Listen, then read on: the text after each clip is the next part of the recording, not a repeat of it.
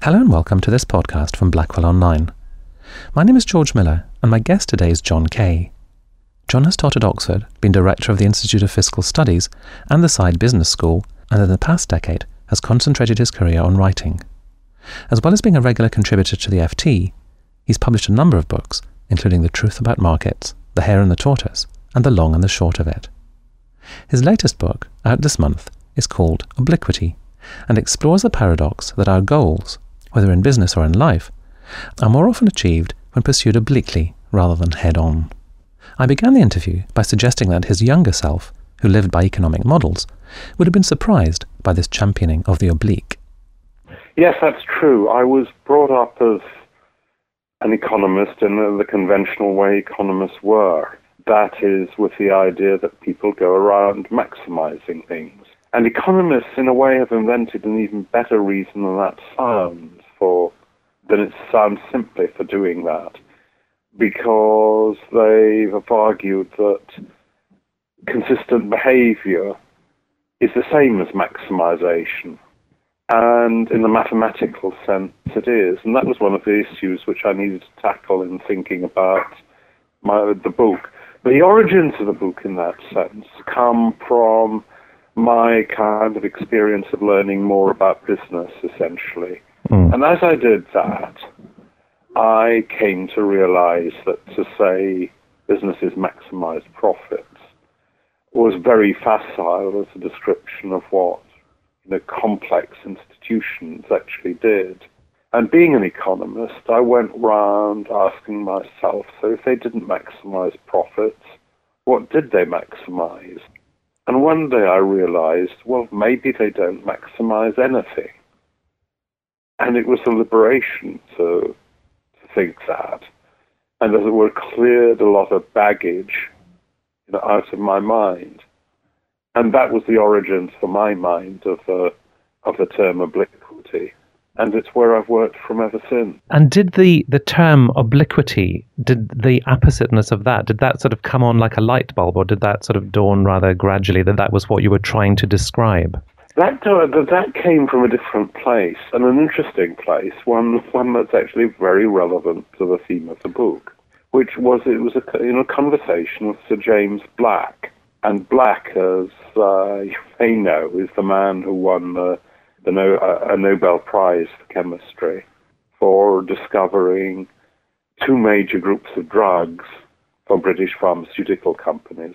Mm. One was the beta blockers, which he discovered while at ICI. They essentially were the making of ICI's pharmaceutical division. And then he moved to SmithKline, and there he produced an, an anti-ulcerant drug called Tagamet, mm. Which was a blockbuster for that company, and actually a drug which imitated that called Zantac, which was created by, by Glaxo, mm. actually became at the time the best-selling drug in the whole history of the world pharmaceutical industry, and transformed Glaxo from a company with a, more, a small company with a rather uncertain future being Britain's largest and leading and the world leading pharmaceutical company. So Black, rather oddly, created more shareholder value for British companies than anyone in the history of British business. Now that's an important background because the term obliquity came up in a conversation I had with him where I was talking about his reasons for leaving ICI and he said that, you know, while ICI had actually, as I describe in the book, invested a lot of money over over two decades in a way a company would not do now, but they'd invested a lot of money over two decades in establishing a pharmaceutical division and had lost money on it. And it was the sort of discovery of beta blockers that mm. gave them the first chance to make some. And Black was unhappy, in fact, because they wanted him to spend a lot of his time promoting the drug he discovered. Whereas actually being a scientist, he wanted to get on and find new ones.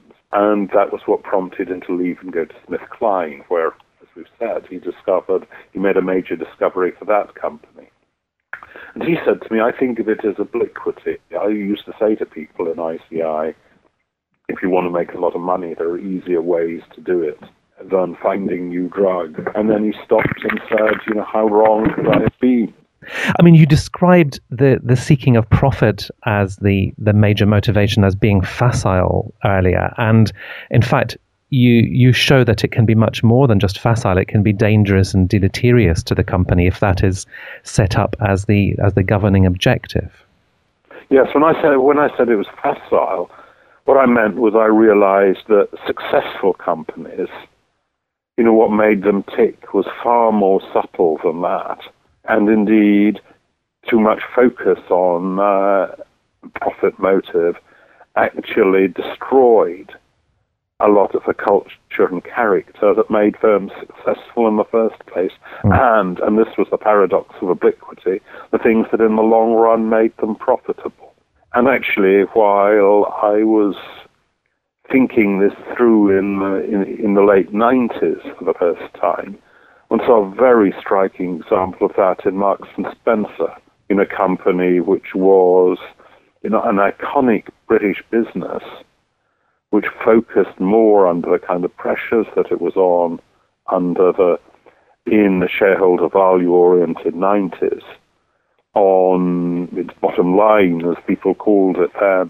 And in 1998, actually made a, a bill, reported a billion pounds of profits, which is now the highest profit has ever that company has mm. ever made because within the few months that followed, its sales started to fall off a cliff. You know, the iconic reputation it enjoyed with its customers had been eroded, and it was never regained.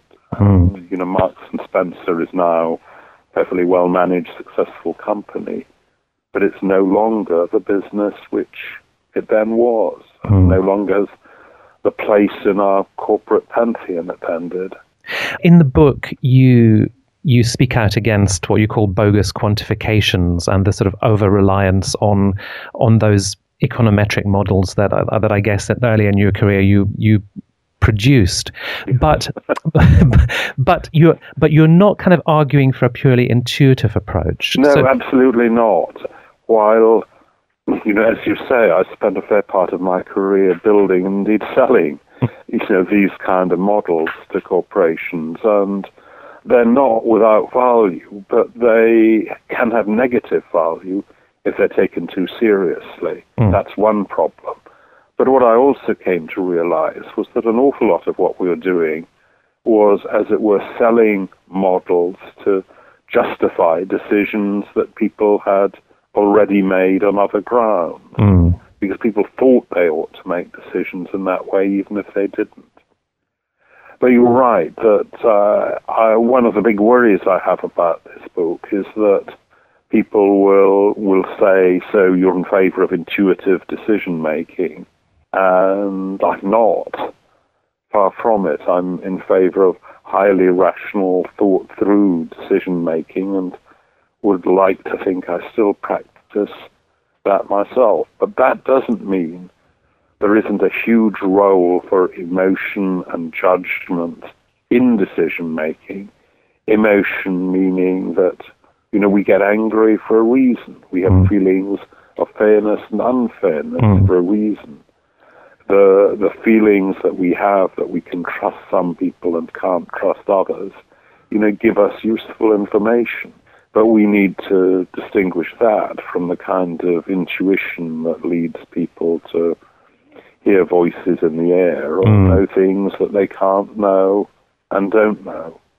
Well, one of the one of the nicest little formulations in the book, I thought, for what you're you're advocating was President Roosevelt's bold, persistent experimentation, and I wondered if if you felt that really summed up what you were trying to convey.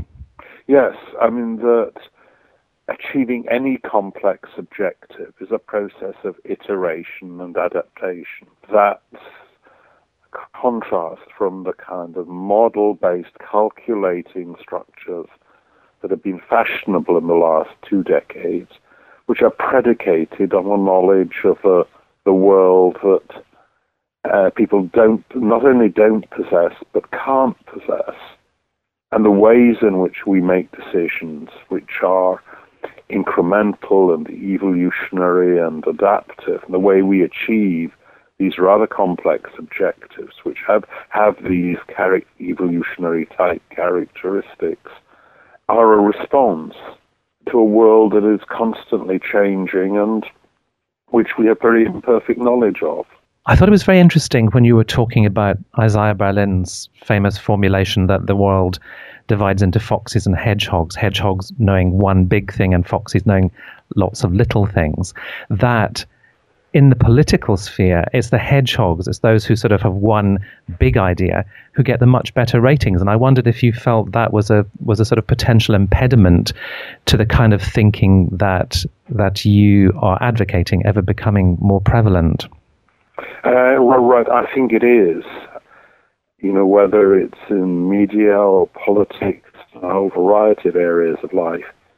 You know, people who claim to know the answers, you know, get a better hearing than uh, people who understand that the world is complex and uncertain, and the way we learn is we make tentative moves and we make lots of mistakes. But in, in, in a complex environment, that is actually the reality. And that's why we have this paradox that hedgehogs make worse judgments but gain more applause mm. in that situation. Mm. I've also thought it was interesting the contrast you made earlier in the book between those who are honest by policy and those who are honest by by natural inclination. And I wondered if there was a comparison there with obliquity and whether whether one can learn to be oblique by choice or if if it's if it's more innate than that and the more you sort of focus on on being oblique perhaps the less oblique you actually are because it's calculated. I think that's an interesting point but but actually i think a lot of being oblique is just letting our letting our instincts rule. It goes mm. back to this problem that we, we're trying to impose what we believe to be a structure of rational decision making on what is not only a, a natural mode of making decisions, which is otherwise, but the reality of how we are making decisions, which are other is otherwise. I think everyone has, you know, been required to fill in forms in some environment or other to, to in effect justify judgments they've already made or decisions they've already taken. We're, we're going through a, a, process, a, supposedly rational process that is actually a sham. And one of the things I want to say is let's acknowledge it's a sham. And the culture of a lot of businesses today starts with a, the enunciation of a higher level objective, and then that's broken down into middle term objectives, and then that, that goes on people's appraisal forms and in, in sort of micro objectives. And by your reckoning, then that, that's that's a pretty vain pursuit for the company to be engaged in. Yes, I mean it's really an iterative process in which you discover more about your high level objectives through the process of working through what I call goals and actions, so that uh, you don't have a kind of knowledge which would, would be needed to impose that kind of structure in the first place. Maybe I can ask you in conclusion. Obviously, we hope people will buy the book and, and absorb the ideas in, in more detail. But if you were to leave sort of one idea, one sort of mental exercise or thought experiment to get people thinking along the right lines. Can you can you think what that might be? I think the exercise goes something like this. Everyone recognizes, or almost everyone recognizes, that the way you become happy is not by pursuing happiness. Start thinking about other objectives which you have in life and ask whether that observation doesn't apply to them as well. John Kay. Obliquity is published this month in hardback. You can find out full details about the book by going to Blackwell Online at blackwell.co.uk. Thank you for listening, and until next time, goodbye.